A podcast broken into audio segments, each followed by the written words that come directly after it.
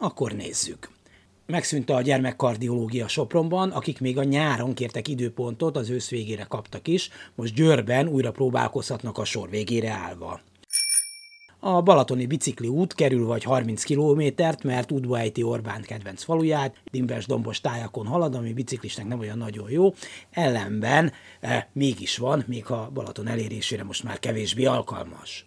Egy 32 éves fideszista kirakat államtitkár megkapta a 30 éves bányászmunkáért járó emléklapot. Később kiderült, hogy semmiféle félreértés nincs, a minisztere, aki fékügyi szakértő, amúgy szintén megkapta. 20 tanár flashmobbal tiltakozott Budapesten, legalább 50-en polgárilag engedetlenkednek, több száz gyerek viraszt az iskoláknál, hogy tiltakozzon a helyzet miatt, a szülőkről nem tudunk.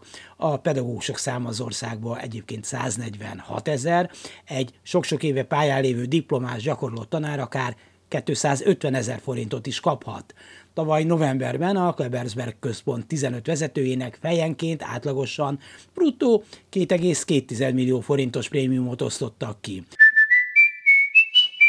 Az állami iskolákat fenntartó hivatalban további 77 dolgozó kapott extra pénzt a vezetőkkel együtt, 97 millió forintot. Előkerült egy fénykép az egykori Kövér Lászlóról, aki egy transzparenset tart, e szerint diktatúrában a rendőrök fizetését emelik, demokráciában a tanárokét.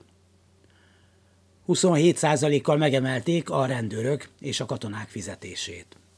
Az úgynevezett Mészáros csoport megszerezte a turulgáz részvényeit, azaz a tatabányai gázszolgáltatót, miután sikeresen ellehetetlenítették benne az önkormányzatot, mint tulajdonost. Felcsúton rohadnak a kisvasút kocsiai, a vonatállomáson a WC és a büfé bezárt, de közben csónakázó műtó épül, hattyút formázó híd és üvegfalú vendéglő az Európai Unió polgárainak szíves támogatásával. Orbán egyik a féle feltételezett vagyonkezelője megveszi a Vodafont. Alig a fele megy közpénzből. A Vodafone tavaly 7 milliárd forint veszteséget termelt. Egy ortodox pátriárka kitüntette Orbán Viktort, aki harcol Európa lelkéért. A kisasutról nem esett szó. Lehet, hogy nem lesz pénze a fővárosi önkormányzatnak arra, hogy áramot vegyen a metrók, a trollik, a villamosok működtetésére. Az állam biztos szívesen megszerzi majd ezeket is, és akkor lesz áramrogyásig.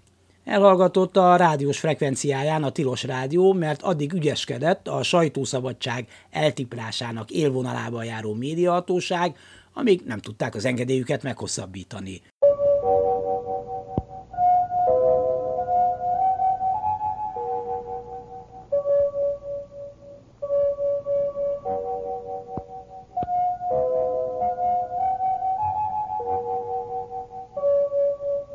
Minden kollegiális együttérzés mellett üzenjük a tilososoknak, hogy frekvencián túl is van élet, sőt, itt van az a szabadság, ahova még nem ért el a piszkos kéz. A médiahatóságnak mit üzenünk? Hm.